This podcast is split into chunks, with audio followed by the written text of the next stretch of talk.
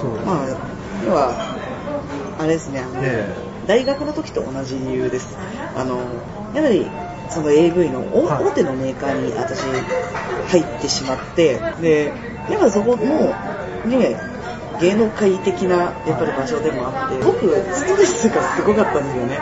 なんだろう、なんか、どういうストレス？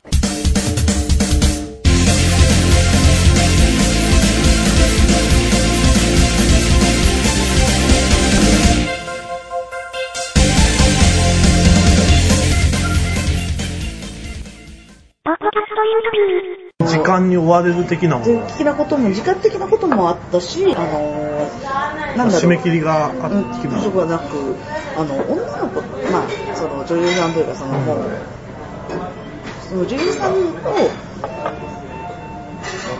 だからさ、まあ、芸、芸、もう本当に芸能界的な場所のような感覚でずっとやっぱり接してて。ケアっていうかマネージャー的なことももう、いや、でも、広報さんってそういうところではないんですけど、なんて言うんだろうな、あの感じで。本当に、あの、なんか肌に合わなかったんですよね、AV。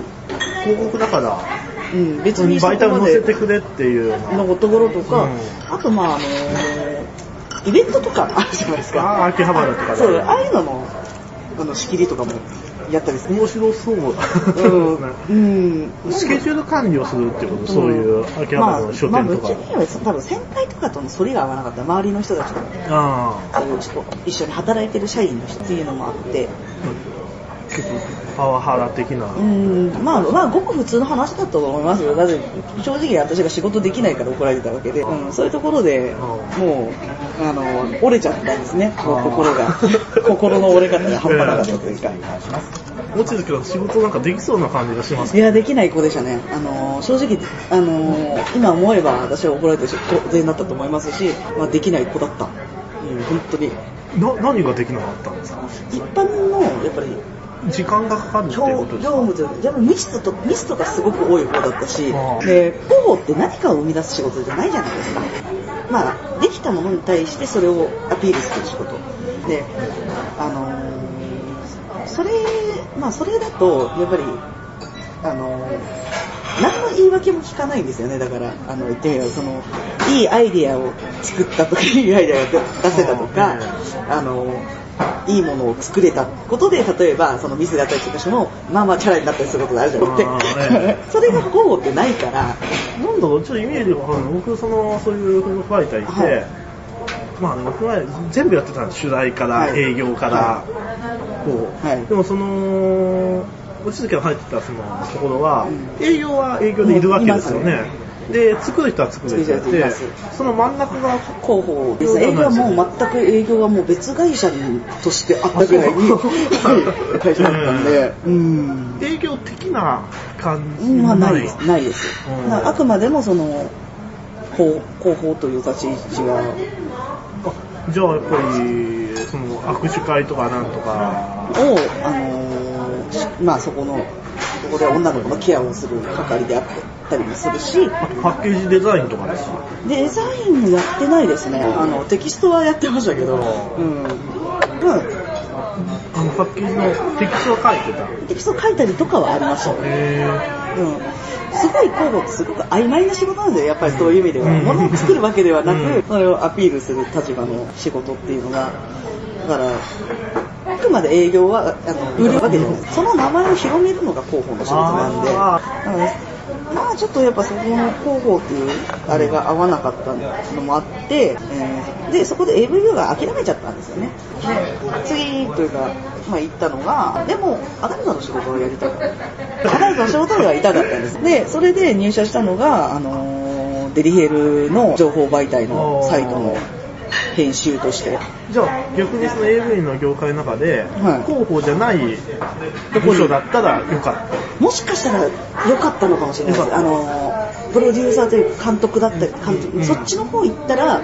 まだ多分やってたかもしれないなと思います。広報は現場見ることできないんですか？あのーそれはメーカーによります。あの企画と反対ってあるじゃないですか、はで企画のなんかあの野球県大会とか、うんあとなんだその特にその 社員、ああのいわゆるソフトオンデマンドの社員たちが、はい。女子社員がなんかちょっと、やってるやつ。広報の方がやってるんじゃないかとか思う。あれも、でもそう、企画の女優さん。うんとそこはまあ、ぶっちゃけ私、私というか、そう実を言うと、明言はされてません。何もええ。それが本物なのか、偽物なのかに関しては、あの、デマンドとしては出してない。出してもないし、あの、名対メーカーでも言わない。あれなんか、ソフトオンデマンドの女子社員とか新入社員とかいうタイトルがついて、ってはいますよね。うまあ、いる人もいるのかもしれなあ、いし。本当にあっっていう。うん。あれよく見てたんですよ。であれ、まあ、いや、社員になったら、ああいうことささせられるのかな。としては、一旦社員として動かす、置くんですよ、もう女優さんを。社員として入社させちゃって、うん。っていうパターンまあでしょううん。とか、うんそしたら嘘は言ってないってまあまあそう、まあそうう。そう。まあそもそもね、企画自体がね、あれですもんね、素人を使ってる。まあ、私が知ってる、あの、やり口としてはそういうやり口しか知らないですけど、もしかしたらもっと違う、あの、形があるのかとは思いますけどね。